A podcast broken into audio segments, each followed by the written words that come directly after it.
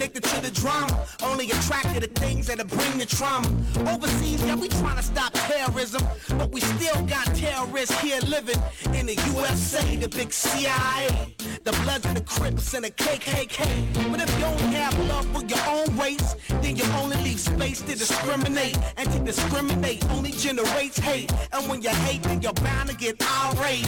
Yeah, madness is what you demonstrate, and that's exactly how anger works and operates. Man, you gotta have love just to set it straight. Take control of your mind and meditate. Let your soul gravitate to the love, y'all, y'all. Killing people dying, children hurt and crying.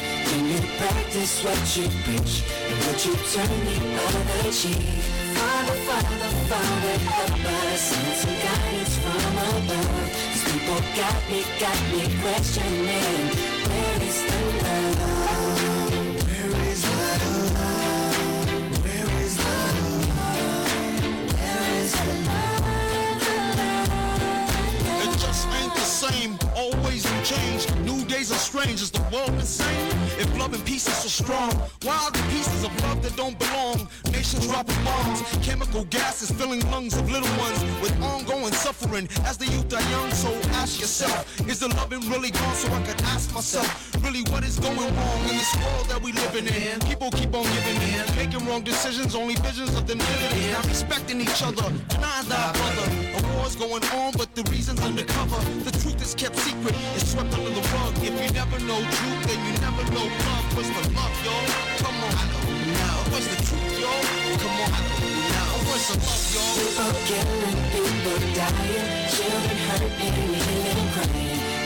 Practice what you preach and what you turn the other cheek.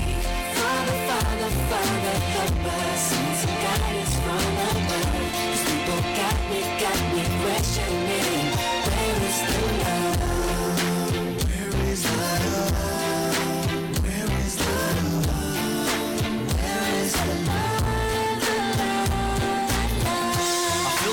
The world on my shoulder. As I'm getting older, your people get colder. Most of us only care about money making. Selfishness got us following the wrong direction. Wrong information always shown by the media. Negative images is the main criteria. Infecting the young minds faster than bacteria.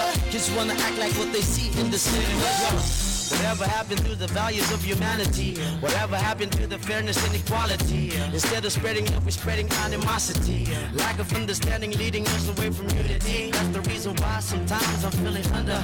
That's the reason why sometimes I'm feeling down. It's no wonder why sometimes I'm feeling under. Gotta keep my faith alive love is found. Ask yourself. Where is the love? Where is the love? Where is the love?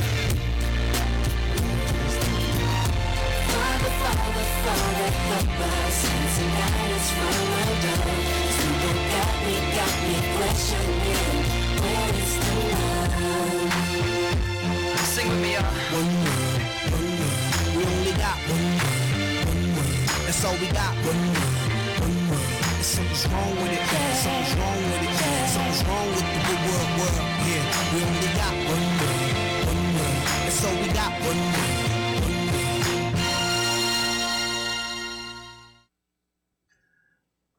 all right. Welcome, everybody, to Ramona Speaks the Other Truth. It's part two tonight with my wonderful guest, Dan Perkins, author, radio host, TV guest, professional speaker, political columnist, financial guru, philanthropist. Dan is the host and producer for America's Cannabis Conversation, heard weekly on W420RadioNetwork.com. He is the author of seven books, four of which are on Islamic terrorism against the United States. His books can be purchased at Amazon.com. Dan is a current events commentator and writes periodically for over 20 different news blogs. He appears regularly on over 1,400 radio and TV shows across the nation. He is also the co-founder of a nonprofit veteran service organization called Songs and Stories for Soldiers. Dan's website is danperkins.guru. And welcome, Dan. Thank you for having me. It's a pleasure to be back with you again. Sorry about that long introduction. I got to do something about shortening that, I guess. No, no, no. let people know who you are. Now, Yes, um, one of the most interesting things that I took away from last week's show. okay. Um, let's recap that. Let's go over percentage of Black Americans in this country that are, or is it, will take COVID vaccine is about what three percent? No, no, no. um, the the latest number as of the 21st of January, based on a Pew Research poll, about 42% of Black people in the United States have indicated that they will or may, operative word may, take the vaccine, which means almost 60% of the Black community, about uh, 50, 55% of the Brown community, and 50 to 60% of the Native Americans all are saying they're not going to take it. They're not going to take it. Absolutely not. Nope. And the, and the government's, excuse my language, dear lady, but the, the government's pissed at you guys because you're not following in line and doing what you're supposed to do. Yeah. And and and they, the president, uh, Joe Biden, uh, said uh, a week or so ago, uh, he acknowledged, sort of acknowledged your objection, or I'm not saying you, but but black, brown, and, and Native Americans objection. But he didn't have the courage to mention the people who are opposed to it by name. He didn't say black or brown or Native American people. He just said certain ethnic minorities are opposed to it. He didn't acknowledge that you, as a black person, going back a long, long time, many, many decades, if not centuries, um, don't have a right to be recognized, your opinion being recognized, associated with who you are. And I was, I was personally offended at that. I mean, that's a chicken's way out. and um, so uh, I, I just thought it was inappropriate. The, the, the issue is one of the things we talked about last week is this, this is not a natural vaccine. Right. And for your li- for your listeners who didn't hear it last week, the typical medical process for developing a vaccine is to use some portion of the virus that they're trying to to destroy in the construction of the vaccine. Polio, mumps, measles, flu vaccines, all of them use the virus in the construction of the vaccine that, that they're going to give us. This has none. If you go get a, a COVID 19 shot, no matter who's giving it to you, you're not getting any of the virus. It's all artificial. And so it's not natural. And I think that from what I've talked to uh, my friends in the black community, one of the reasons they're against the vaccine is that, well, a couple, it was developed incredibly quickly. It's not all natural. And we don't have enough evidence to find out what the hell the reaction is going to be longer term. And, but nobody seems to care except the black people or the brown people or the Native Americans that, wait a minute, you should be asking yourself, is this the right thing to do? Um, it's amazing that we have Dr. Fauci saying to the to the American people and to the rest of the people around the world, if you get the shots, you're still going to have to wear your mask. You're still going to have to practice social distancing. Well, how does that work? I mean, what's the purpose of the shot if I have to continue to do what I was doing before?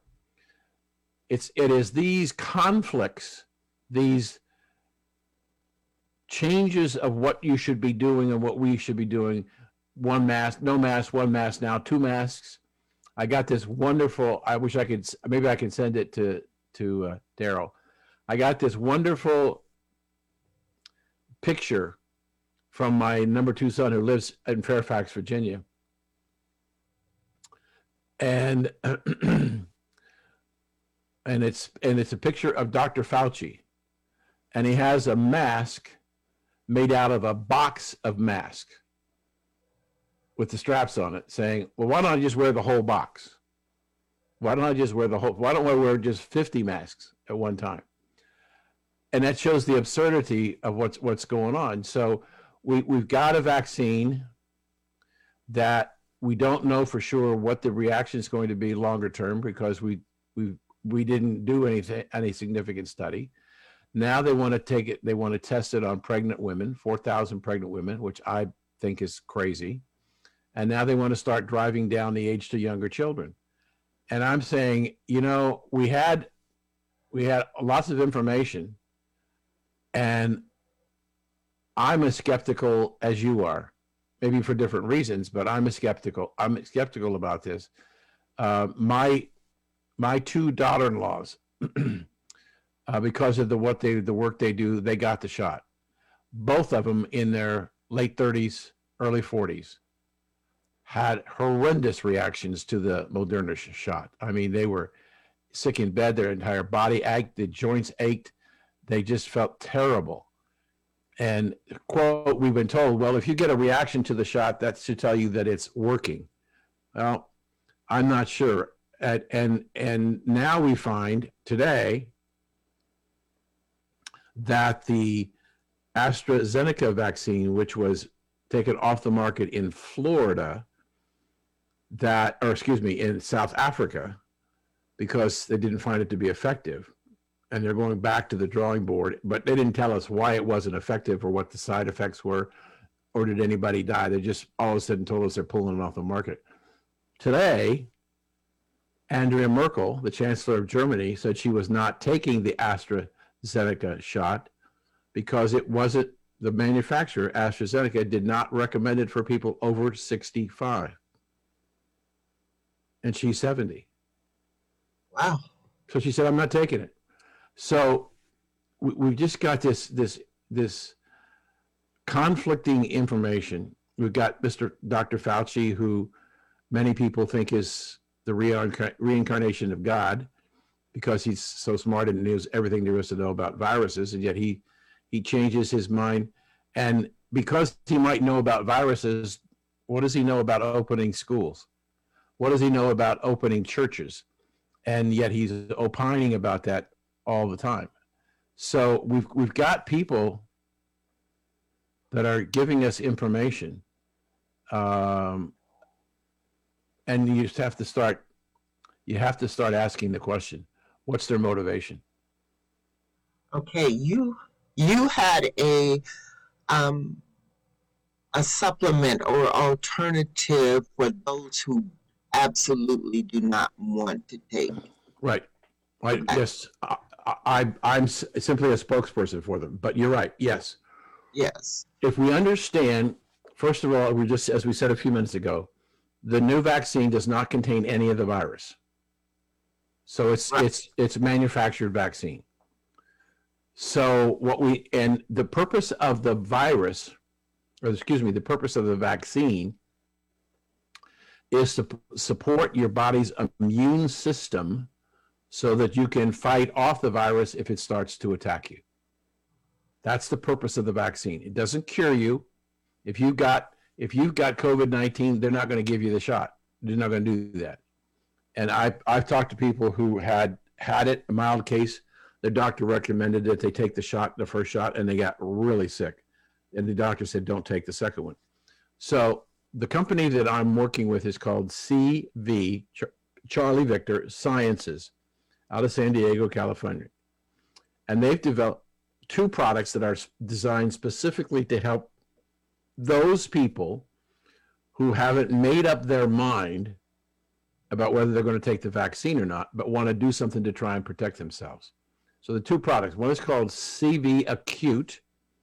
That you take if you find yourself that you're waking up in the morning, you got a sore throat, and you're not sure that what's going on you, t- you take the CV acute three times a day for three days and you're done.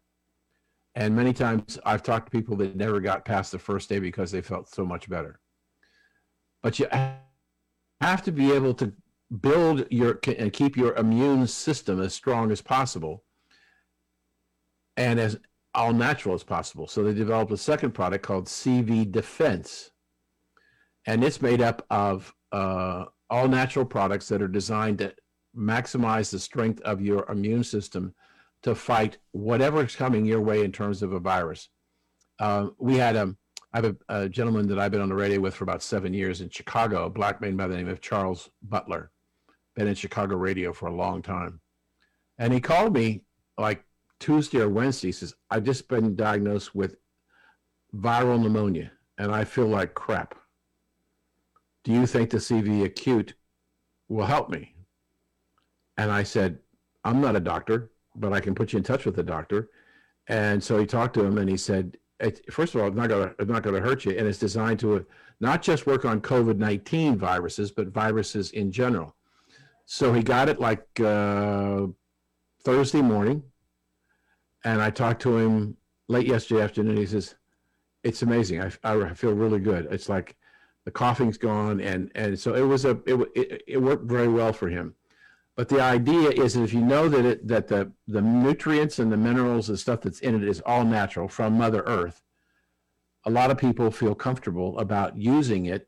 And what we did is we created a website because I believe a lot of people, not just black or brown or Native American, but white people, there are a number of people who say, I'm not comfortable with taking this now. But wearing mask and a gloves or a hand sanitizer is not going to help my internal body if it starts to come after me. So they're looking at the CV acute and the CV defense as a natural way to protect themselves. So we created a website called empoweryourself.info. Put yourself in control of your healthcare because right now, if you can't get the shots and you don't want the shots, you have to come up with an alternative. And that's what these two products are all natural alternatives that can help you fight off any any virus, including COVID nineteen. Okay, and uh, it's affordable, right? Yes, the, the CV defense, which is something you take every day, is less than a dollar a day, and you go to go to um, empoweryourself.info where you can learn about it and you can also buy it, place an order right there on the website. Empoweryourself.info. Okay, and um,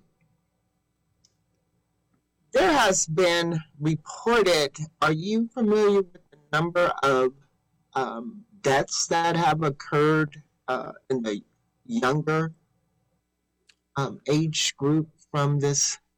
Well, depending on what you mean younger, right now we're testing, we're going to be testing down to 16 years of age. What what I said to you last week was that the again, this is a matter of, in my opinion, misinformation. The CDC reported that, um, to the best of their knowledge, there have been 11 reported deaths from the vaccine. But they also went on to say, anecdotally, it's more like 10,000 that have died from the vaccine. And so, um, what do you believe? Who do you believe? How how can you? How does one find out what the truth is? I would, that's a, that's a, that that is the question I hear that all the time from everybody. Who do I believe? Who do Brit Hume of this past week on Fox News was talking about the the amount of disinformation and that that was saying what what I've been basically saying for some time is that people regardless of their race don't know really know who to trust. And and so you have to if if you can't get the truth then what you have to do is you have to make a decision based on what's in it. And if and so if you start with the premise that I'm comfortable with dealing with something all natural, I'll start there and I'll I'll buy myself some protection and I'll wait and see what happens. I think that's that's the one thing. I don't think that there's a huge percentage of that almost 60% of black people who don't want to take it. When I talk to them, they basically say, I just don't know. And and if I don't know what the truth is and what's actually going to happen, I don't want to take it because I don't know what's going to happen to me. Of course. I was seeing that um part of one thing that people of color, especially with dark darker skins, is that we don't um, process vitamin D from the sun. That's correct. Majority have uh, vitamin D sufficiency. Yes.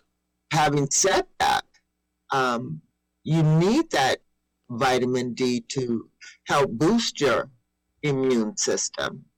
And so in the CV acute, is that the one that has the, uh, C, C, CV Defense, the one that you take every day, has Okay. has the vitamin vitamin D, vitamin A, selenium, and zinc, all natural. And they also use uh, an extract of a reishi mu- mushroom and PEA, a, a natural occurring antioxidant in our bo- in in our body. So yes, it's you're right. It's it's it is the and it's why what you said is not unique to just black people. It's unique to people of darker skin, whether they be black, whether they be Hispanic, or whether they be Native American.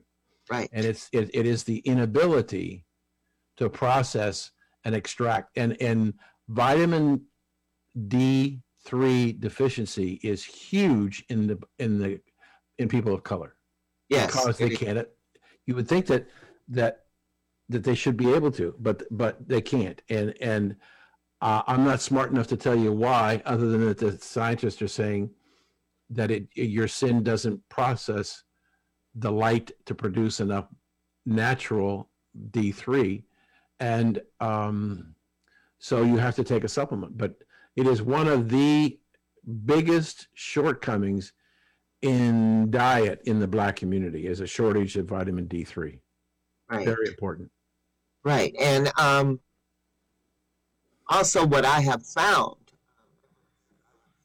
diagnosed with vitamin D deficiency is that, um, well, if you try to order the vitamin, um, because Fauci had come out and before they had any kind of uh, battle or battle tools against this, was saying, you know, take vitamin D and zinc and, and and you can hardly well, I can't hardly find them. I don't want to running from store to store. Right. um, but people are buying them off the shelves like crazy. Right. And that's the beauty of our product. You don't have to buy it in the store. You go to empoweryourself.info and you can order it right there on the website and they'll ship directly to you. And they have And another thing another thing that's important. Why the CV defense is important is that you need to take it every day. And so I'm I'm a terrible person in terms of remembering to order my vitamins and then all of a sudden the bottle's empty. Now I got to go rush to get some stuff. Yeah. They have what they call a um, subscription service, so you can have one bottle shipped to you every month on a regular basis, and you don't have to worry about ordering it. And you don't have to worry about it being stale or impotent. No, no, that's we, one of the things we talked about. You may remember last week. Right. Um, I've never seen this on any other thing, any other prescription or vitamin. On the label of both CV Defense and C Acute is one of these uh, scanners with all the dots on it. You take your smartphone and you scan that, and it takes you directly to an independent website that certifies all the ingredients in the bottle and their their their origin and when they were manufactured. So you know how old or fresh it is what the units are and then you also have access to independent research that support the particular elements in a cv defense or cv acute. I've never seen that before but that's that that was saying we we we have to, as you said how do you know? We we decide they decided i didn't they decided they were going to make that information available to consumers by simply scanning it with their phones Um, I was reading an article that um, you wrote, and you were saying Joseph Dowling, the CEO of CV Sciences, explains um, that, uh, I quote, we decided to give our employees immunity boosting supplements for free. It is so important to take care of employees firstly for their health and indirectly to help companies survive, which makes a hell of a lot of sense. We hope all companies will take care of their employees every way possible. And CV Sciences has initiated research, published studies, and is the first company to achieve GRAS safety status for hemp derived CBD. And Mhm. their mission improving the quality of life through nature and science Right. and um, said the world has witnessed how the vaccine rollout is going haphazard at best because like, mean, my second shot is due on the fourth, and I haven't gotten the the appointment yet. Hmm. So it's just that it's imperative right now for everyone to take health matters into their own hands. Absolutely. I, I couldn't agree with you more. The idea of uh, and, and this is, this is, I heard this last night on, on, on the news. The, the reporter was talking about, had, he had been talking to a lot of people in Fort Myers about the vaccine and about the virus. And what was clear is what we talked about last week. Tens of millions of Americans want somebody to say, tell me what to do. Right. Just tell me what to do. Don't tell me to keep wearing my mask and washing my hands. What am I going to do to make my immune system fight for me? And they're not there. And if you have to wait to get the shot, and the, and this is the other thing. There's a, I think a, a an unjust and and and total disregard. The vaccine, the scientists who develop the vaccines say they're uh, Johnson and Johnson is 66% effective, and it just got approved this afternoon. And the the um, the um, Moderna and, and Pfizer's are about 94, 95%. Right. But just let me can I want to pick that apart for just one minute. Sure. If there's five percent that don't, it doesn't help. When you go into the to the clinic or the store or whatever, and you get your shot, how do you know whether you're in the five percent or not? Good question. You don't. You don't know unless you get sick. And and now they're talking about people who have had the virus, recovered, are getting it again. And so, and that people, for example, there was a congressman out of Massachusetts who had both of his shots. He went to the Joe Biden inauguration on the 20th and came home and wound up being diagnosed. Now, remember, he had both shots and he had over three weeks after the second shot, he wound up with COVID 19. So uh, you don't know. And if you think if we're about 325 million people in this country and 5% are not going to get protected, even if they get the shot, that's 15, almost 17 million people who have no protection at all. Well, what are they going to do?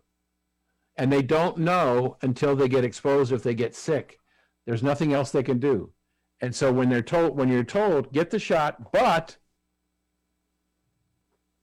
you can't take off your mask and you got to practice social distancing. Yeah.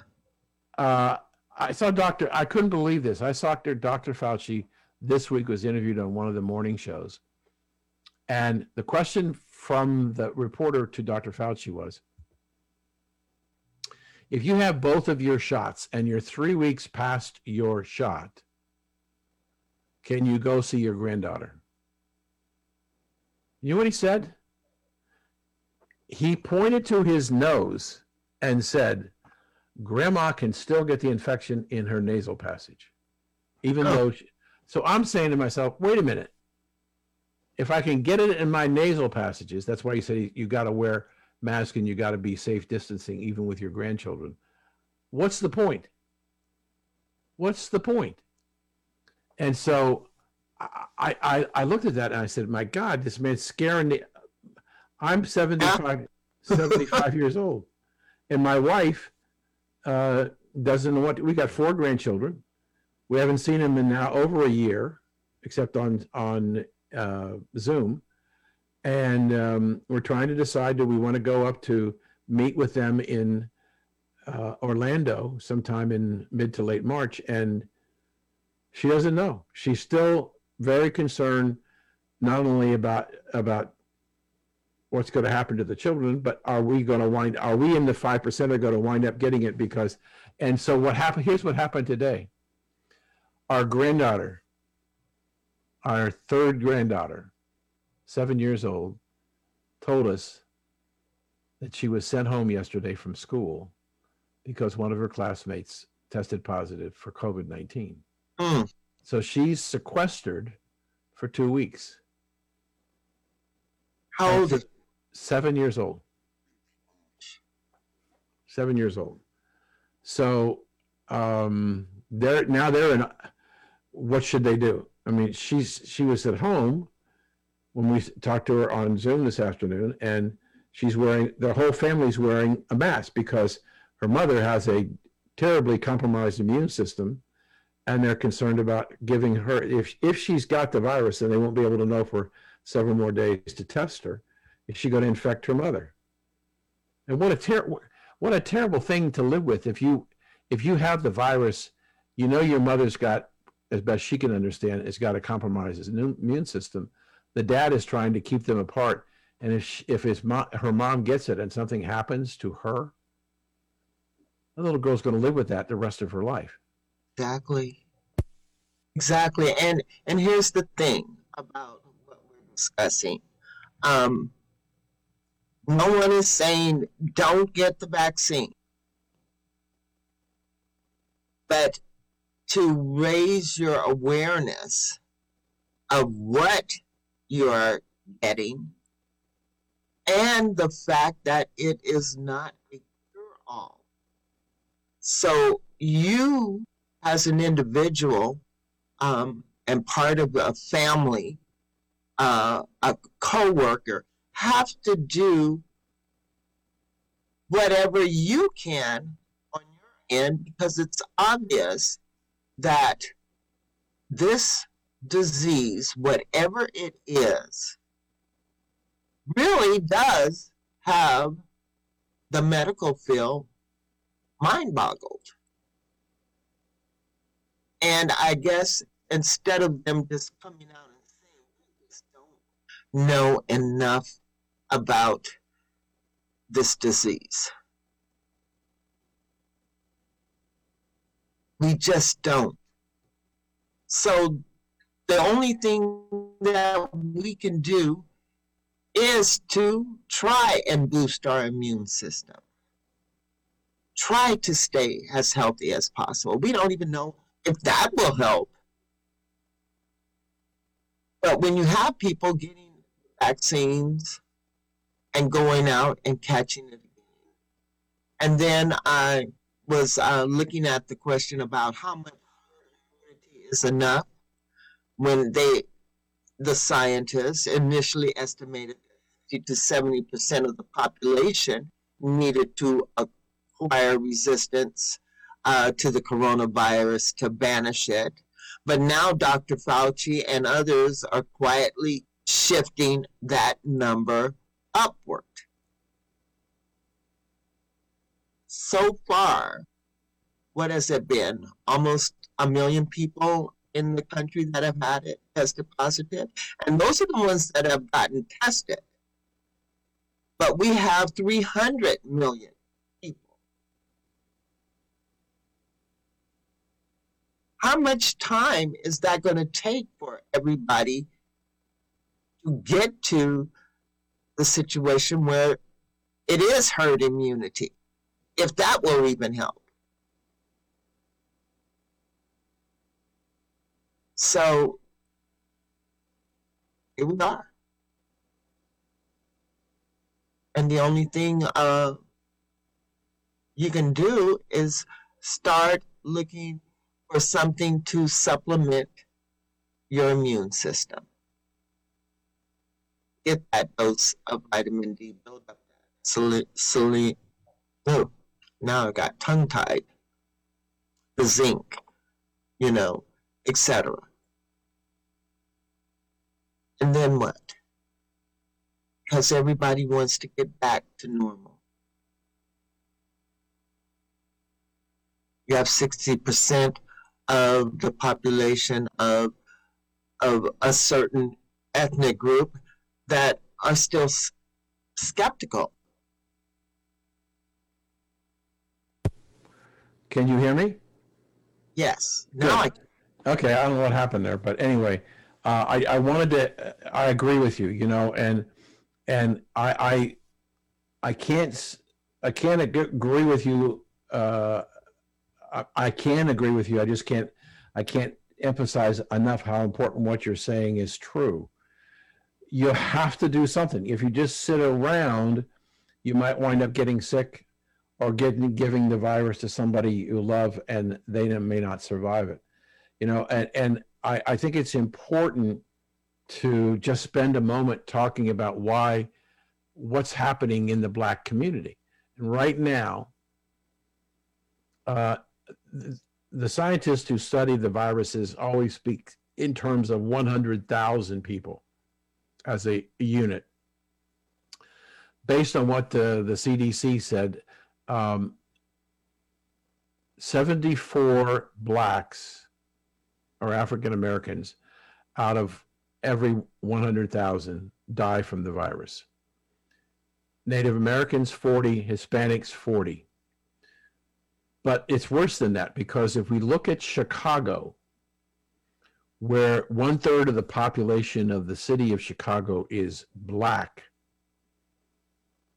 almost 75% of the COVID deaths are in the black community Mhm. in Milwaukee, African Americans made up 70% of the deaths, and they're only 26% of the population. And so, what what I'm trying to say is that that I'm I'm I'm I'm sharing with you my personal frustration. Yeah. If I I look at it from the standpoint that I'm I'm on a mission to try and save people's lives. I don't think, for whatever, if- I must be doing a very bad job of explaining why this is important because I don't see enough people making the decision to empower themselves to go to their computer and put in empoweryourself.info, look at the product and buy it. We're not we're not getting the kind of response that I expected that we would get from the African American community or Native Americans or Hispanics.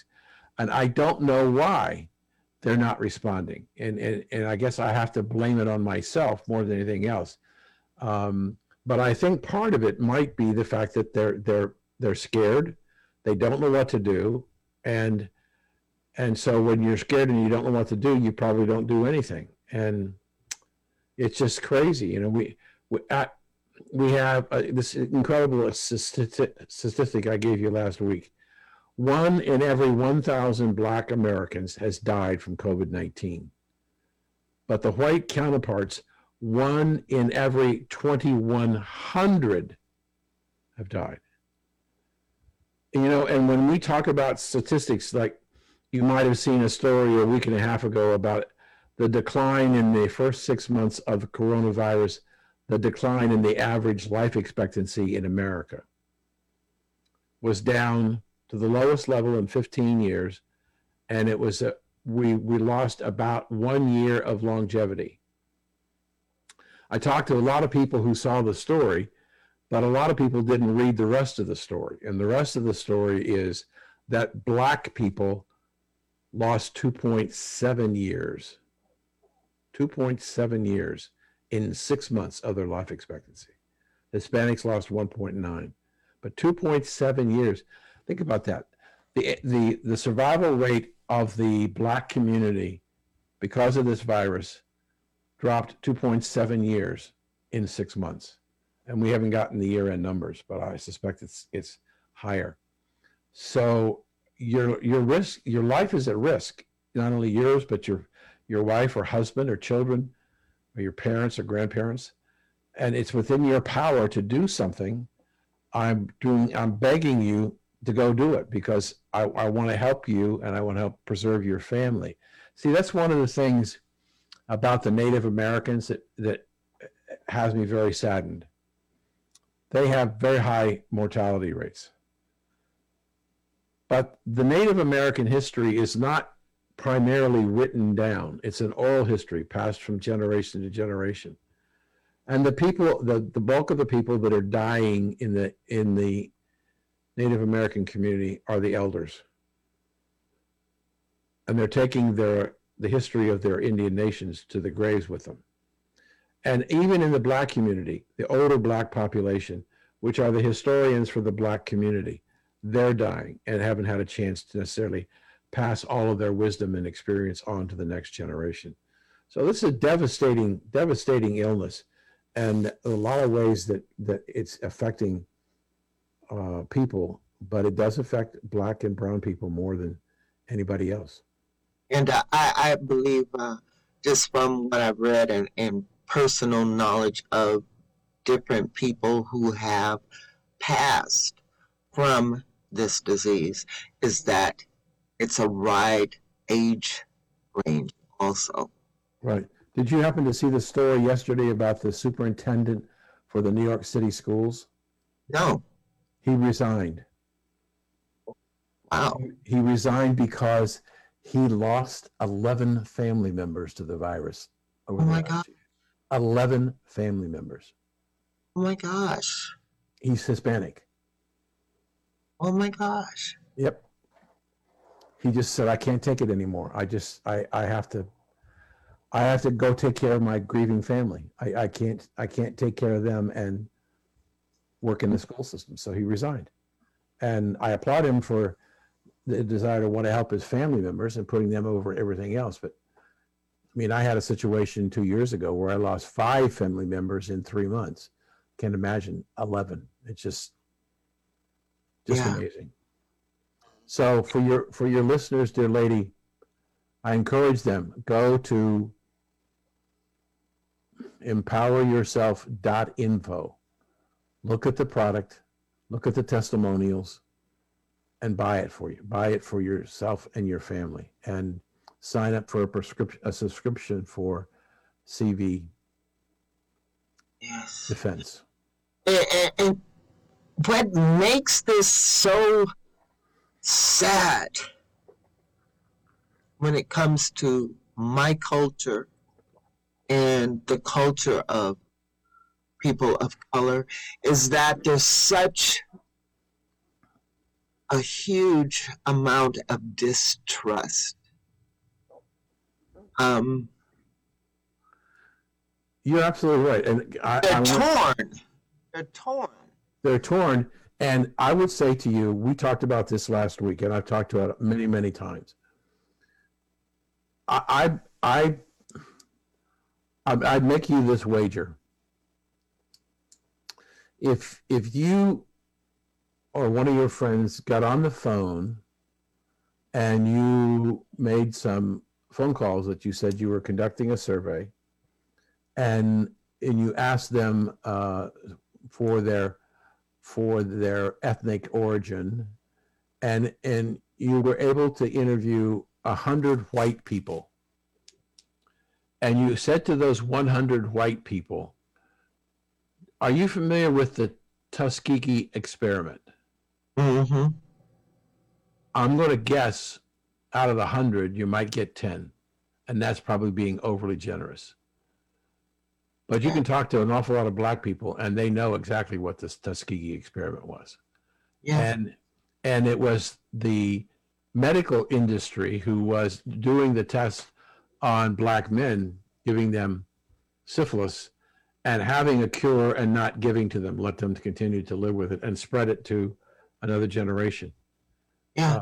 uh, there, there was another story about one of the virus manufacturers who was sued in Angola because they went into the country to test a, a vaccine and they kidnapped children, gave it to them, and it, wa- it was not a good vaccine, and some of the children died, and took years, and finally they settled out of court for millions and millions of dollars. But but to go into a an African community and kidnap the children Yeah. and and use them for experimentation. You know, I said to I, I may have said this on your show last week.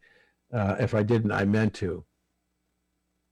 Normally, when we test a new vaccine, we do it over a period of years. We have clinical trials, and we test it on animals first before we give it to humans to run clinical trials for tests. We were the guinea pigs. We are the guinea pigs. And we have only a few months of having the vaccine go out and get into people's bodies. And we don't know. I pray to god that nobody nothing happens. But i know this that if something does happen that the vaccine companies have already been given immunity by the federal government so we Hmm. can't we can't sue them. So uh, but we are we are we're talking about they talk about this as a new a new way to create viruses. That's clear. This particular process has never been tried on the scale that is being used today with the t- billions of people that are going to wind up getting this in their bodies. And i don't know what's going to happen. And um you know what what what really bothers me about this whole thing is that if the if the vaccine company if we've got a problem and i hope we don't but if we have a problem the vaccine companies will say i'm sorry. Yeah. so, somehow that doesn't in my mind that doesn't get it. No, it doesn't.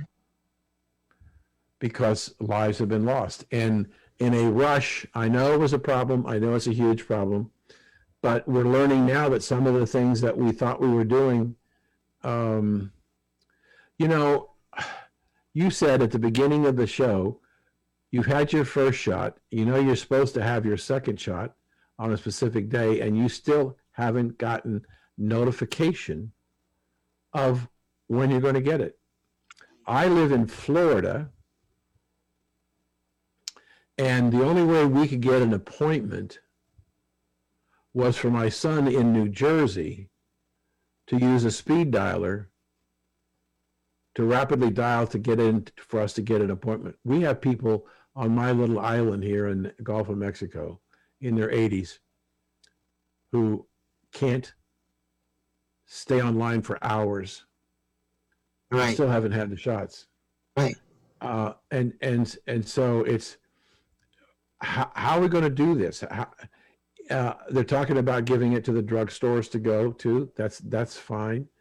But And, you know, uh, one of the in Houston, excuse me, um, in Houston, they are um, working on a going to the home of the elderly and the people who can't get out. I'm sure there are a lot of them. Yeah. And And, and, what- art be- and transportation is also one thing. And then there's word of mouth. And then then there's um, who's offering it and how many how many places spread around offer it. right. And you have to take all of that in. There's people still going about their daily life. And you're still coming in contact. Yeah. And the testing is not, you know, everybody's not rushing to get tested because now there's a vaccine out. So Right. let's Right. get the vaccine. So finding out if you, you have can't get it. But you can't get Well, before we got before we got my youngest son involved in trying to get an appointment for me and my wife, my wife would be up every on the certain days that you could call to try and get an appointment. She would be up to be she would dial at 5:59 a.m.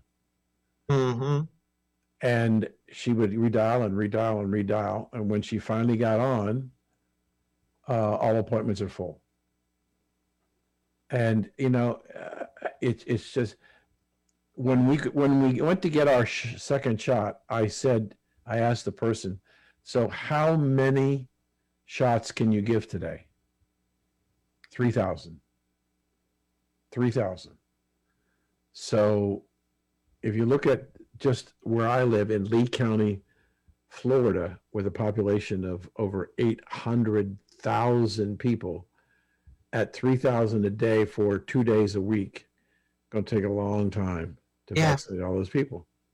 And and and who and what we don't know today is whether or not the the vaccine that we're using today is going to be effective against the UK and the South African virus strains. And whatever other mutation decides to Exactly. rear its head. Right. You're absolutely right. This thing almost seems like it thinks. Yeah. I well, it's a, it's a living organism. Um, and a thinking one. I mean it. I mean, the the rate that it mutated, and we've been dealing with this only a year, and it's mutated at least two times. oh, I think it's more than that. You're just not telling us. Right. That's don't- that's that's the other problem I have. Is that we don't get anything. I, as I said, I live on this island, and I I we only get one piece of information. One piece of information. How many people were tested positive? I went to the I, I wrote three letters to the editor on the local newspapers, and then I went to city council, and I said to city council, "How in the world can you expect me and my wife to decide what we want to do on one piece of information. We don't know how many people actually got infected, got sick, how many went to the hospital, how many died. We don't know. All we know is we get one number from you, how many new cases this week. And I took with me an article from a newspaper in the Adirondack Mountains and a little town called Tupper Lake, which is smaller than where I live. And every week, this, the local newspaper publishes the number of people who tested positive, how many people have tested positive since the beginning, how many people went into the hospital, how many died. And if there's a place that had an outbreak, they put in the newspaper, and I'm using it as an example. Joe's Bar had three people tested positive last Wednesday. If you were in Joe's Bar, between such and such a time last Wednesday, we strongly suggest you go and get yourself tested. But we don't know we don't know anything about where these people were, what they did. And I said I said to the council, it's irresponsible. You were playing with people's lives because you're not telling them if if XYZ restaurant has 15 cases this month and you're not telling us, then there's then you're accepting the responsibility for the outcome of those cases. We have we I live on an a, a, a, an island and we have season. That's when all the snowbirds from the north come down. That starts November 1st to February 1st. Then February 1st is, gets into what is called high season, and high season and season then run to May 1st we and I said to the to the city council and in the newspapers, I was talking to the city council before November first, and I said I fully expect, come November first, we're going to see a significant rise in the number of cases for the island. Fifty percent of the total cases from the beginning of this pandemic came reported after December 1st, 2020. Half Hmm. came after December after December 1st. So in two months, two and a half months, half of the total count came as opposed to the entire year.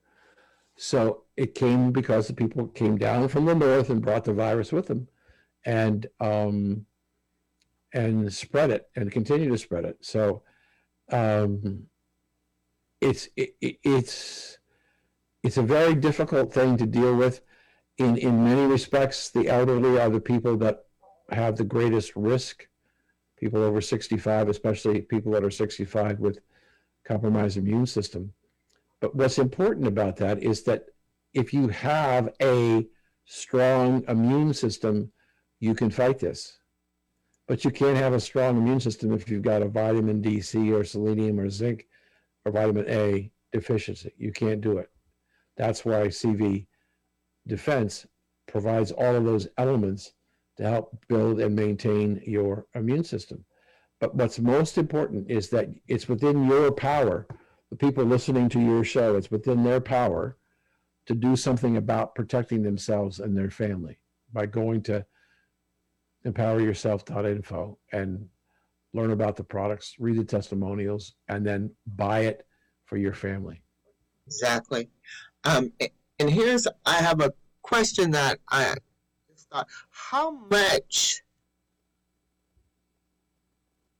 of those items would a person need, or where can you find that information to boost your immune system? What?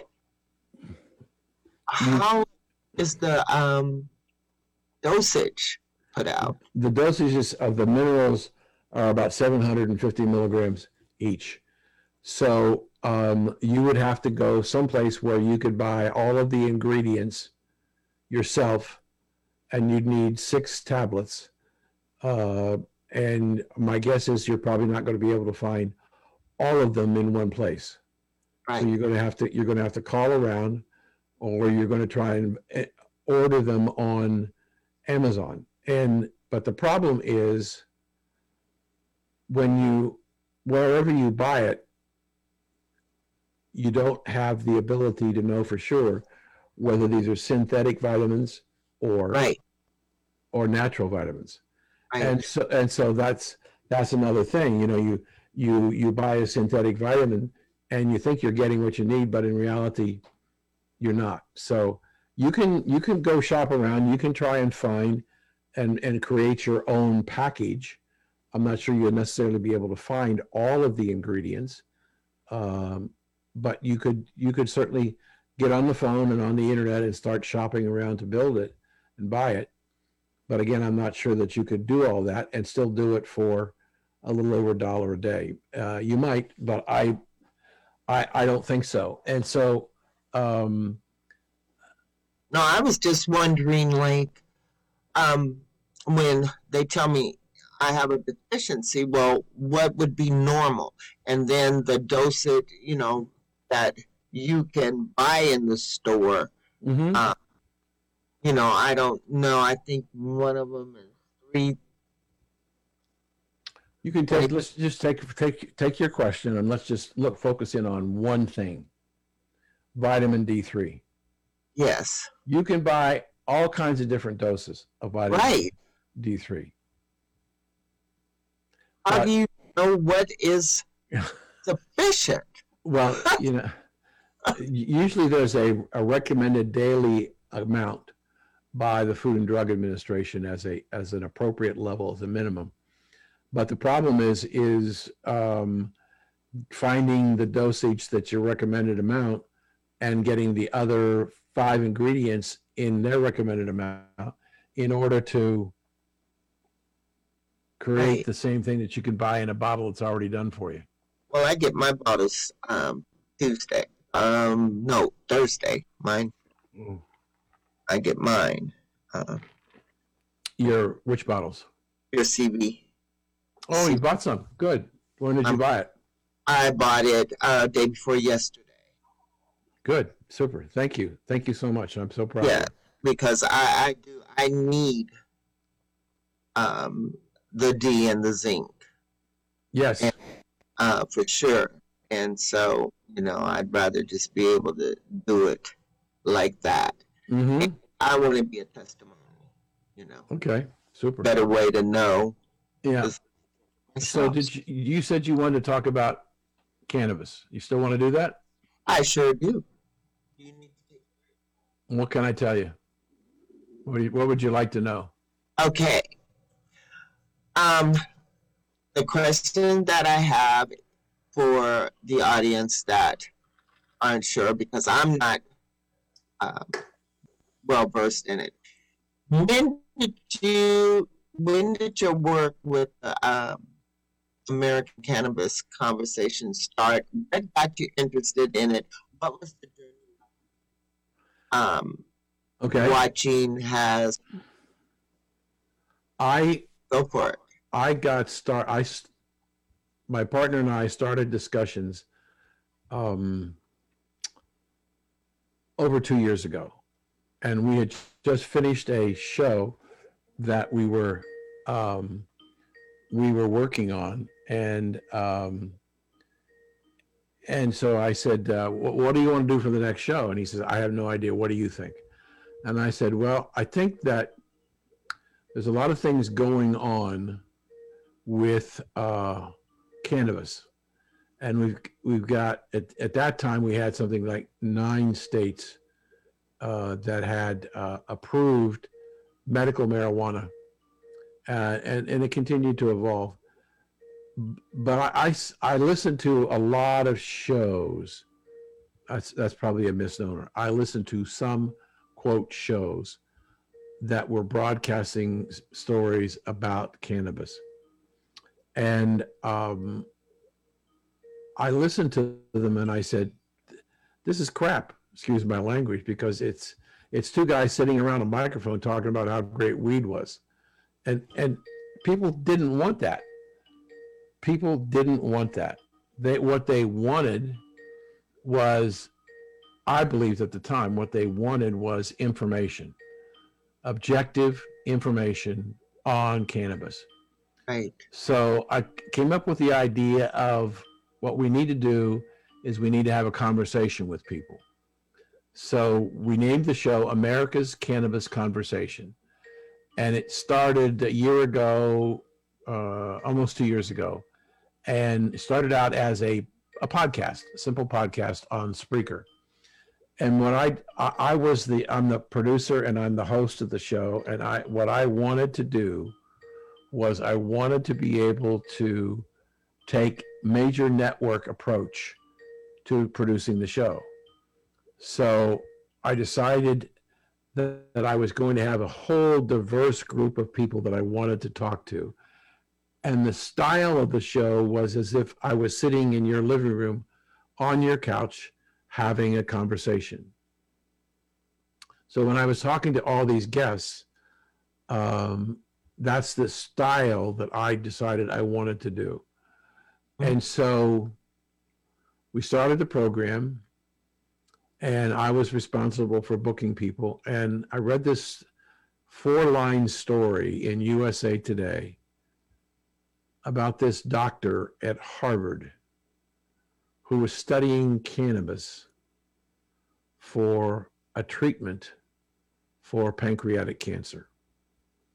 Now, I had a connection because I had a friend here on the island who had pancreatic cancer and he passed away. Pancreatic cancer is probably the deadliest cancer that you can have because you don't you, you don't just have cancer in the pancreas by the time you die, you have lung, kidneys, liver, you have cancer all over.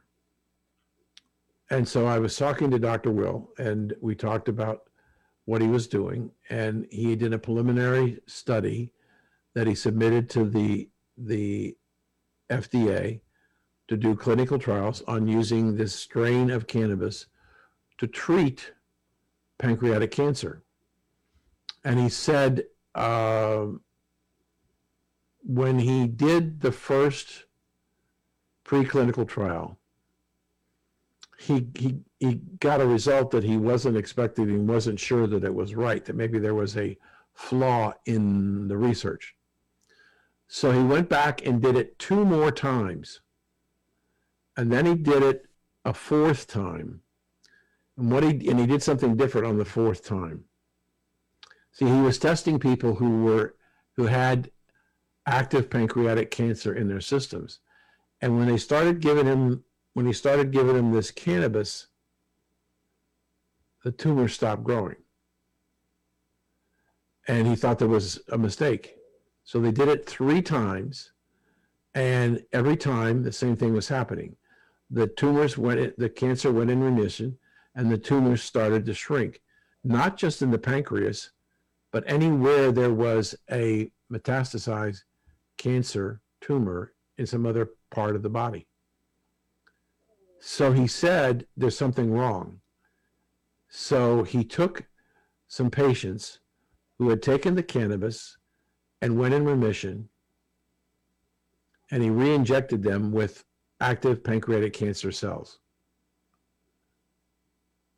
And the body killed them. And I said to the Dr. Will, I said, so will this work on other cancers? He said, I don't know for sure, but I believe it will. Now I tell you that story, and you can go you can go to w420radionetwork.com, and it'll take you to America's Cannabis Conversation, and go back in the archive sections and look at the one of the first shows in the archive, season one, episode I think two, and you'll see Dr. Will from Harvard. And that research, dear lady, should have been started 20 years ago. As I started talking to researchers and clinicians and doctors and lawyers and accountants and regulators and growers and packagers and dispensary owners all across the entire spectrum, a lot of people felt that we are still don't know the power of how the cannabis drug can in fact help in in enormous ways. And that we've spent a long time fighting the drug and what it might do for people. And so we're way behind in where we should be in terms of research. So i felt it was important that we needed to bring to bring more information to the american public. So we started off with Spreaker on a on a once a week podcast. We're now about a year and a half into the show. We have uh, still on Spreaker. We are on AM/FM 24/7 with their radio show, radio network, and their and their uh, Roku network, and we get about 1.9 million listeners a month. We're on cable radio news, and we have about 11 million listeners on 300 cable television stations across the country. And we have direct access to the Roku channel, which has 50 million subscribers. And uh, so our audience, and we have other other programs, other airtimes. We have a we've exploded in terms of following for people who are interested in what's going on in the cannabis industry. Now that we have issues of, uh, of the Congress finally beginning to look at decriminalization of cannabis, we may dramatically accelerate the expansion of legalized cannabis in the United States and more and more research. When Dr. Will first did his first pre-trial, he couldn't buy cannabis in Massachusetts. It was illegal. So he went to the Drug Enforcement Agency told them about the, the testing that he wanted to do, and they got it in Canada, brought it back across the border to give him a supply to start developing his protocol. Um, we have so many things that, uh, whether it's pain, we got medical marijuana in Florida three years ago and I live in on Sanibel, and Fort Myers is just on the other side of the causeway. And I went in to speak with a doctor who started a clinic. And in Florida, you have to get a license from a qualified doctor to be able to go to a dispensary and buy the product. So I said to him when I he had only been open a little while, I said, "So what what assumption have you made in your business model?" He said our average customer is going to be between 21 and 35 years of age.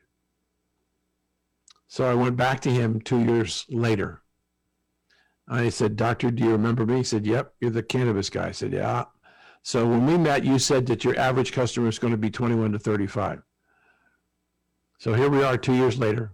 What's your average customer? 55. I said, 55? What happened?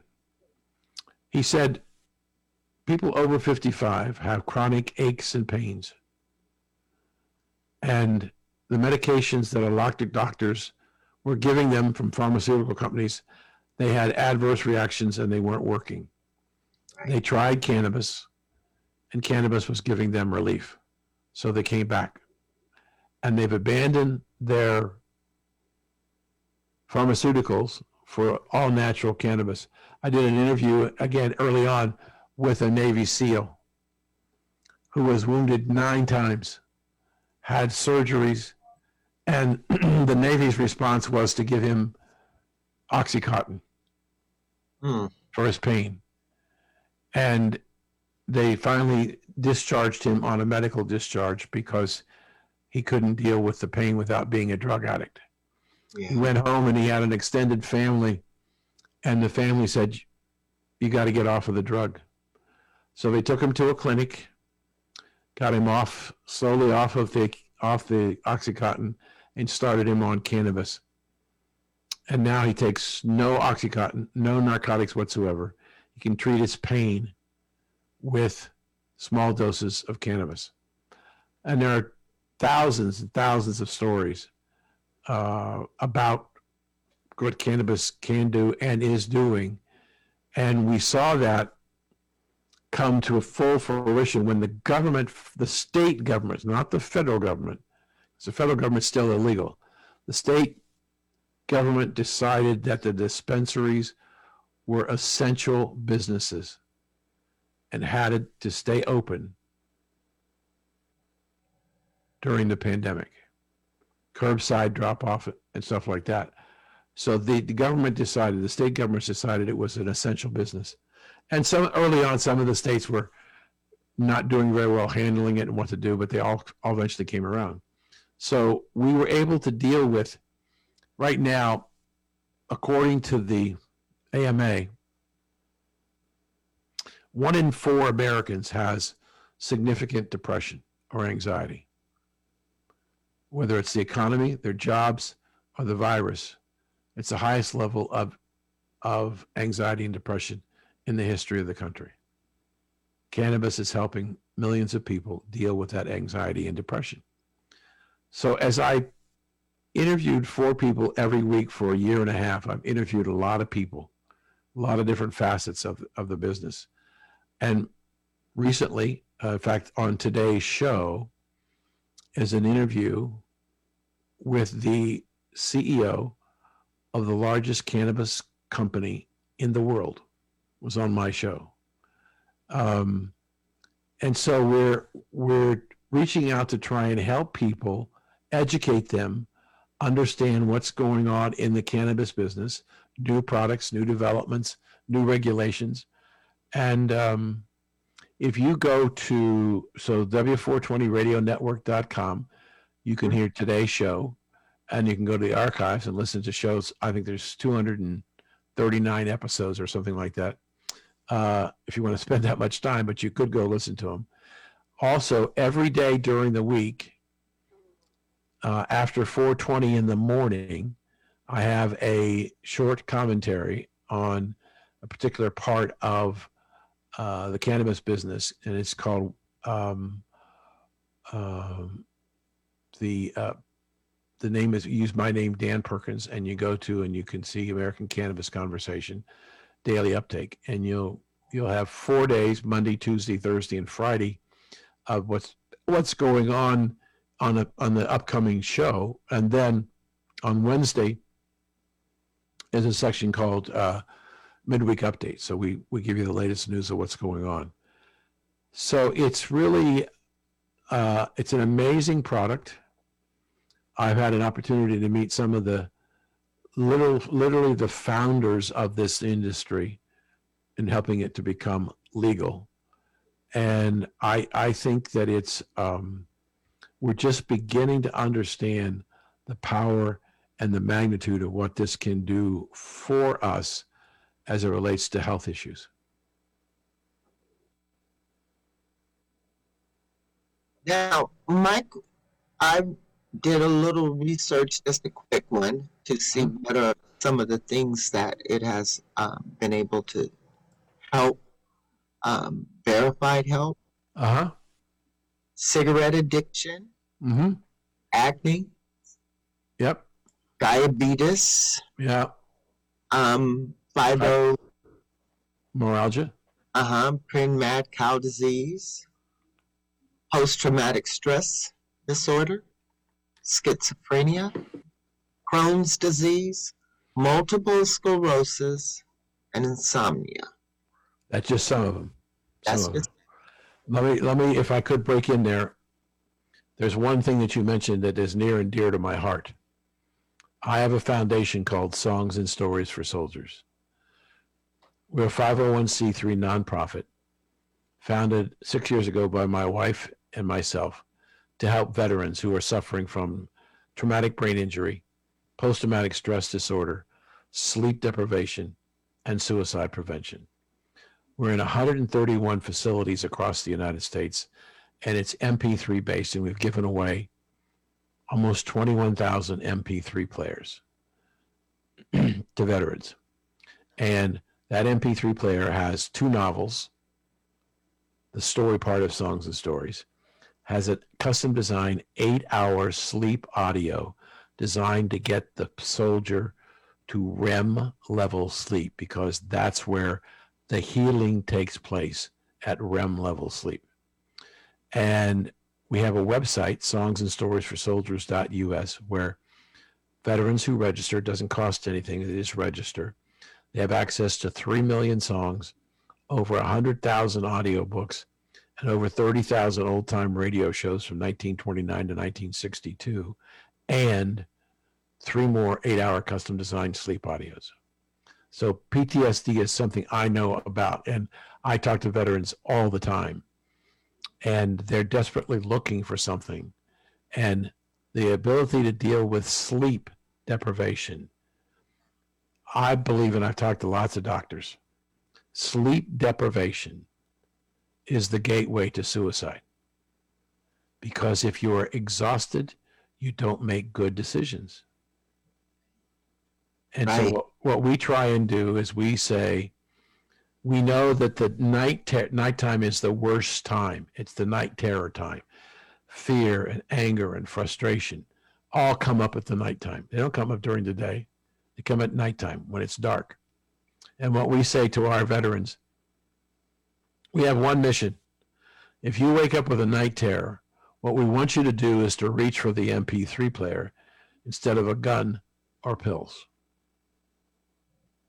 One soldier at a time.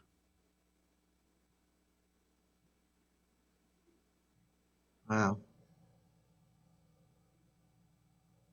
So 21 21,000 soldiers. Wow. Yeah, people think it's easy for them to uh, go over there and, and then come back and just go right into life with no. There's a lot of you, you're, you, you don't know how right you are. There are a lot of people who do not understand post traumatic stress disorder, PTSD. I tell people if you want to understand what PTSD is like, go see the movie American Sniper Mm-hmm. because you, you're seeing firsthand of what happens to a man who gets deployed five, six, seven times with 30 days downtime between deployments. And each time he comes home, he gets further and further away from his family, becomes more angry, more depressed because he's not getting any sleep. And we, um, we we work with a lot of doctors around the country, and this this issue of sleep deprivation is a huge, huge issue. And we say to the doctors, um, try this. Um, you need to start treating, and I just just finished a presentation a week or so ago with an organization in in Pittsburgh called Marines for Life. Marines for Life, you can be a Marine, but you can only join Marines for Life if you've actually been in combat. If you've not been in combat, they don't want you. That's just the way it is. Mhm. So we're talking to the the brigadier general in Pittsburgh, and I said, "Sir, I understand what you're trying to do, and I know PTSD is a very important part of what you're trying to do to help your veterans. Let me suggest to you, and I tell this to your audience because it will work for them. I want to suggest to you two protocols." These are things that your veterans can do to help them get to REM level sleep, which will deal with depression, anxiety, frustration, and suicide prevention. 50 milligrams of CBD before you go to bed. And the MP3 player playing at bedtime. And on your wrist is a Fitbit or any kind of a device that will tell you what's happening to your heart rate and your REM level sleep. I happen to have a Fitbit Charge 3 that I've been using for a number of years. And I take CBD before I go to bed and I turn on the music and I go to bed and uh, an optimal amount of REM level sleep is about 18 to 22 percent of your total sleep time should be spent in REM level sleep.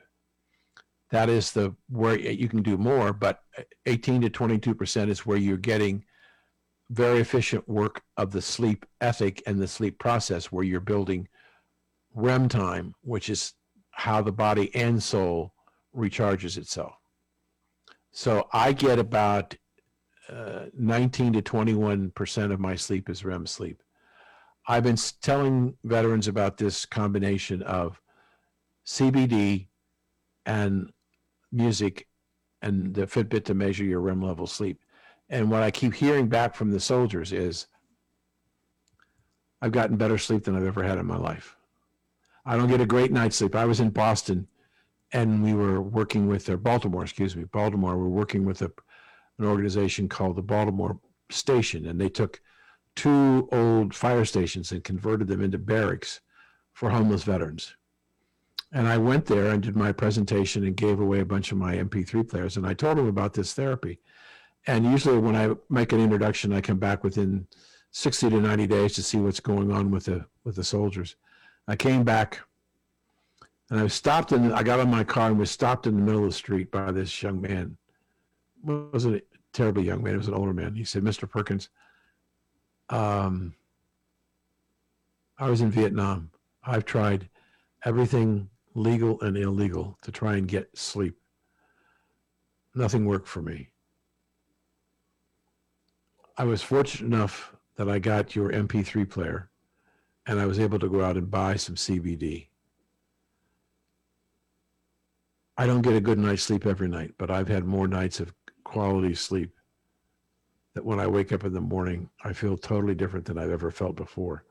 And I thank you so much. And I said, it's not me. It's just a matter of education, helping people understand there are alternatives. But the same thing is true not only about veterans, but but battered women and children and and and this depression that we're going through in the pandemic. There's a lot of cases of PTSD that we don't know is PTSD. We think it's depression, but it's really PTSD. So I encourage people to to bring the, bring the music therapy and CBD in some really severe cases. If it's legal in the state, you might want to try some cannabis. Um, you don't have to take a huge amount of cannabis to get some wonderful benefit. Um, I always encourage people to find a doctor who has been trained in or has done clinical work on using cannabis to treat various illnesses. We have a wonderful doctor on our show uh, every maybe once or twice a month. His name is Dr. Jordan Tishler. He's in Boston and he is a cannabis doctor. He's a Harvard Medical School graduate, worked at Dana Farber, and and is in private practice. And he uses cannabis to treat all kinds of ailments, like you were talking about. But he's the kind that believes that less is more, that rather than more is more. And so he worked. He worked with patients on prescription. He tells them what to buy, where to go buy it in terms of the stores legally, and monitors what's happening to them. But he believes that the the, the pandemic has caused an enormous amount of depression. Rightly so. Mm-hmm. Now, a question I'm sure that's forming in the minds of uh, some of the listeners who are new to the subject. Is it addictive or no? No, no. There's a lot of people that who who don't know better, especially years ago, said that cannabis was a gateway drug. It just led you to heroin and cocaine and oxycontin.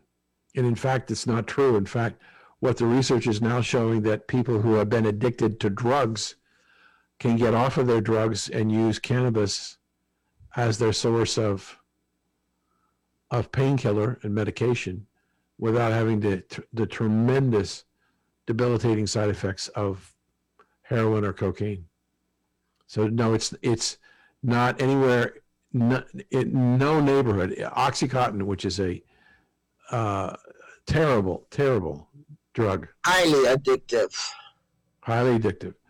Um, we know many, many cases of doctors who are using cannabis to wean people off of OxyContin. Um, and so if you um, if you understand that um, the more we learn about anything, the better off we're going to be, and that's just not just cannabis in general. The more we learn about uh, coronavirus, the better off we're. If we're more informed, then we're going to make better decisions, and um, and so when you when we talked earlier, we talked about a lack of information coming out about uh, the coronavirus. What we're trying to do is help people understand what they can do, and and the body of work that's growing rapidly on cannabis is just enormous, and um, uh,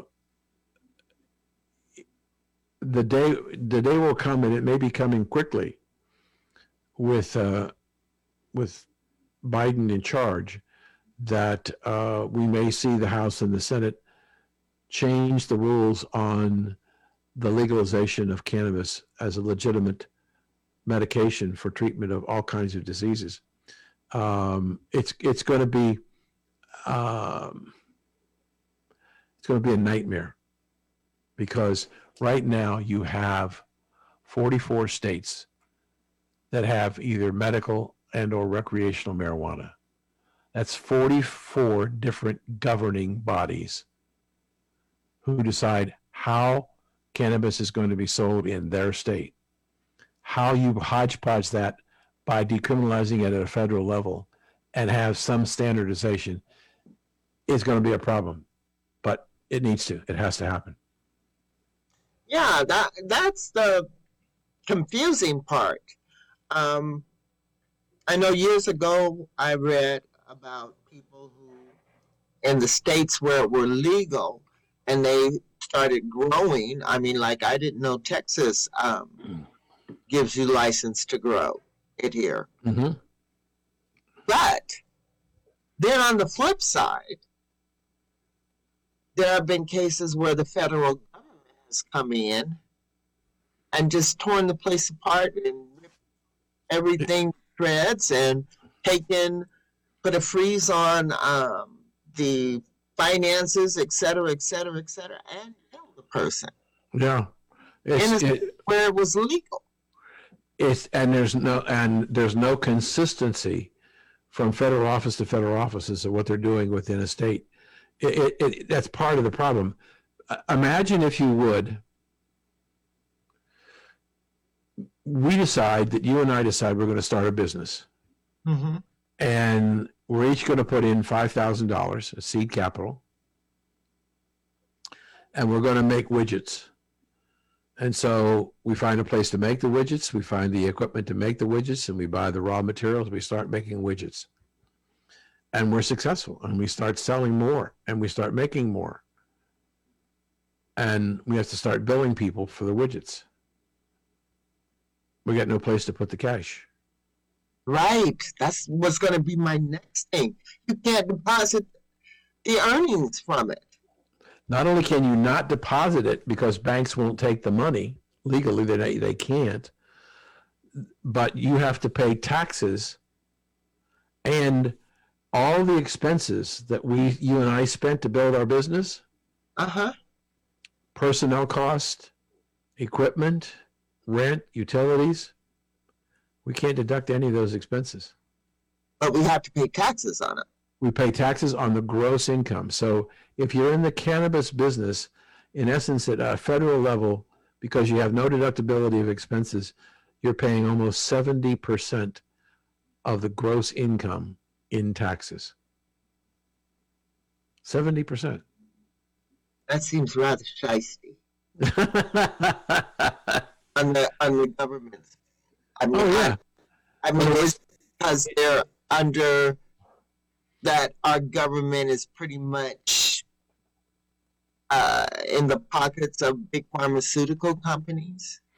I, I, I can't say that. I can say that the pharmaceutical companies couldn't study cannabis because if they had any cannabis in any of their facilities, they could have been raided by the, the Drug Enforcement Agency and been shut down, been out of business. So the drug companies absolutely took no risk of having any cannabis whatsoever on any of their properties. They were not they were not willing to take the risk of losing their businesses.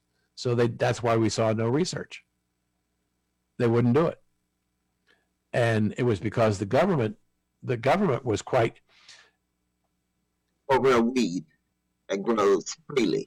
Right. So what, what was interesting to happen is that um, before you're in my time, we had a thing called prohibition, Mm-hmm. and we made alcohol illegal. A lot of people don't understand we made something else illegal in prohibition. Cannabis. Mm-hmm. Prior to prohibition, cannabis was not illegal in the United States. Right. So they made cannabis illegal along with alcohol and beer. But when they repealed prohibition, they didn't take away the prohibition on cannabis. They left it in place. Which is weird because it's a weed. Yes. So so we worked all this time and um, we created a situation where we created an illegal market, huge illegal market, even today, still, the the the legal cannabis market in this country in 2020 will probably come in around 21 billion dollars. The illegal market in the United States is probably close to 80 billion dollars. So Billion. billion. So the the illegal absolutely destroys the the legal market. Now, as these states have become, especially the states that have added recreational, they're eating into the illegal marketplace, but still a huge business. And I think if we get some relief, if the the provision that has problems with banking and with deductibility of expenses called 280E, 280E, if we get rid of 200 280E out of the code, then banks will be able to be able to treat that cannabis business like any other business and uh, create terms and conditions to loan it money and take deposits. Um, but it's but but one of the things that's fascinating to me is to watch what happened to the cannabis business during the pandemic. And I said earlier, we had uh, a situation where the states decided that cannabis dispensaries were essential businesses and allowed them to stay open. Mm-hmm. But the restriction they put them on is it had to be curbside pickup. They couldn't go into the dispensaries. People were not allowed to go into the dispensaries because they didn't want they wanted social distancing. hmm So what happened was, gee, if the customer can't come to us, why don't we go to the customer? Delivery services. Delivering. Just like the, just like just like DoorDash and everybody else delivering food and groceries. Yeah. Well, you saw the delivery business explode in the cannabis business. And and let me t- give you an example of what happened. In 2019, a marijuana company, legal company in Ohio, built five dispensaries to distribute cannabis for medical purposes. Now, I don't know whether you've ever been into a legal cannabis dispensary or not. I haven't been in many, but there seemed to be a trend that they want them to look like Apple stores, Oh wow. Apple, Apple computer stores. So this company built five dispensaries in Ohio at an average cost, build out cost of $750,000 each. The pandemic came and the business was shipping to drive by and dispensary delivery. The company ultimately wound up selling those five dispensaries, the buildings, the brick and mortar, for $350,000 each. Hmm. Because the delivery services were changing the whole face of the cannabis business. So uh, you have more and more delivery services. It's the cost to enter to build a delivery service is a hell of a lot less than spending seven hundred fifty thousand dollars to build a fancy Apple Store dispensary. As the knowledge level grows of consumers, and we're part of that knowledge growth with our show, um, the need to go into a dispensary is not there. And if you're dealing with a cannabis doctor with telemedicine, you don't even have to go to his office. You can talk to him over a television screen, give him your symptoms, what you're trying to do, and he can prescribe for you what kind of a cannabis product you should be buying. And then you get on your phone or your computer and order it and have it delivered to your house. Now, when you say a cannabis product, Mm-hmm.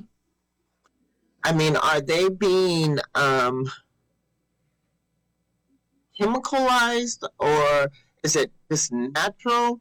And I mean, what what is the the varying degrees? Okay, that's that's that's a that's a wonderful question. Very very astute question. One of the differences for a consumer between the illicit market and the legal market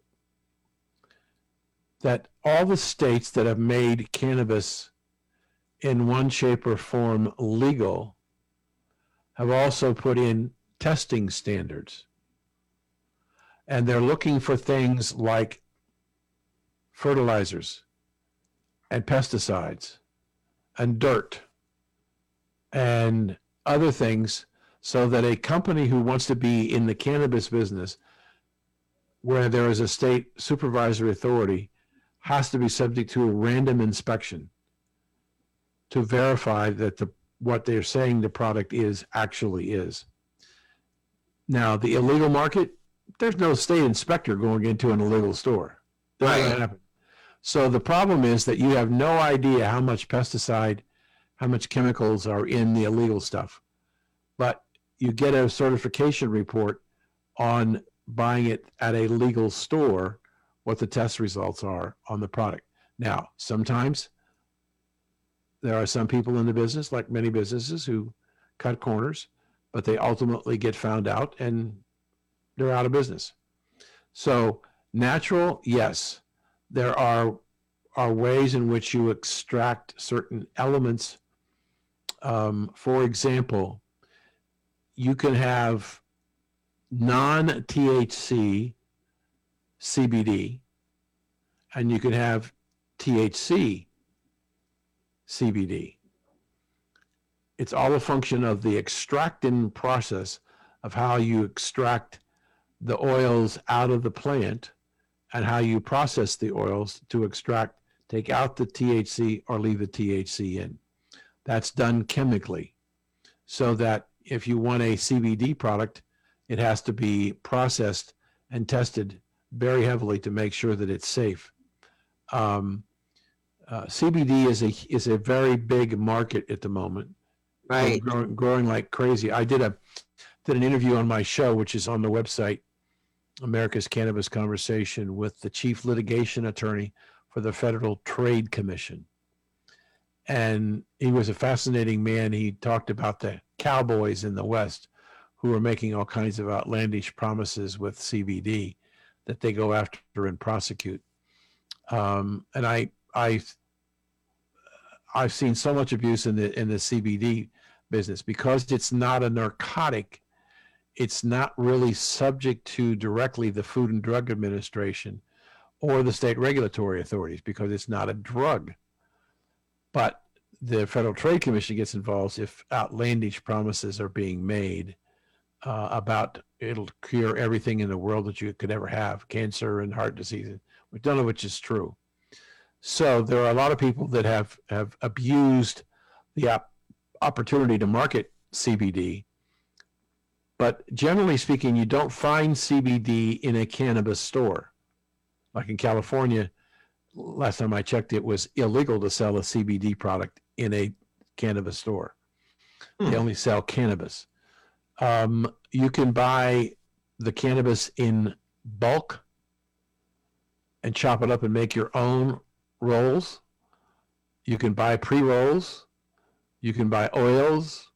You can buy edibles, brownies and cookies and stuff like that that have the have it baked into the recipe. But right now, I would say that the the huge percentage of what we can see in product sales are what they call the bud or the flower. And it's sold in a natural state. There's nothing done to it. And then you buy it. You can dry it so it'll burn. And then you chop it up and roll it in paper and make your own um, cigarette. Like Uh, they did in the old days. Yep, yep. So um, flower is the dominant way in which the product is sold, and there you have to s- submit the product to review testing. So it's it's where because it's the least processed, it's the more likely to be the purest and the cleanest. But when you start packaging it and processing it and squeezing it and getting the oils out and things like that, you get further and further away from the all natural process. Oh my goodness. How time flies. Yes. God, this is just um one last quick Sure. do you think the federal government will ever get on board? What do you what is the problem exactly? That's a great question. They legalize alcohol. well, they they it was legal, then it was illegal, then it was legal again. Yeah. Okay. And when when the government made it legal again, they put in controls on how it was to be distributed. We had for the longest time you couldn't buy alcohol except in a what they used to call a state store.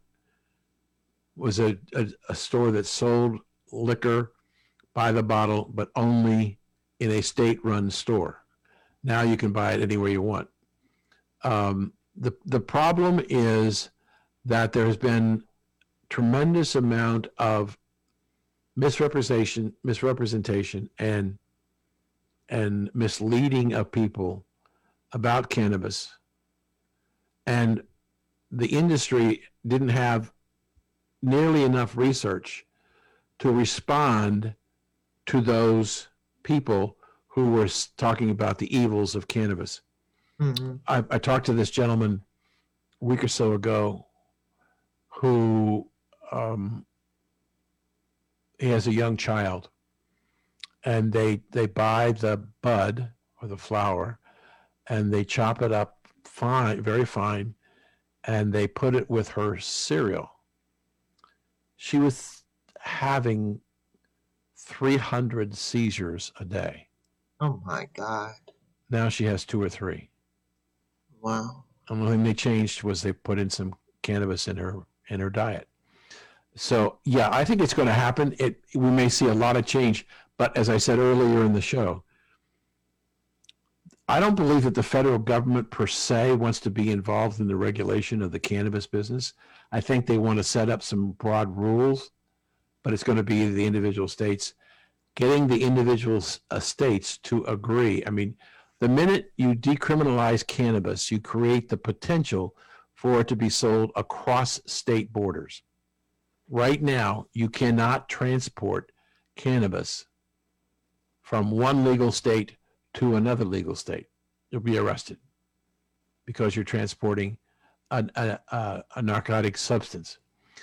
But even when you get rid of that and you say it's no longer not not no longer a controlled substance, you still got all the problems of the, the but the protectionism in the states. Quick example: my home state, New Jersey, got very aggressive and passed. They had medical marijuana almost from the beginning, but they passed last November recreational.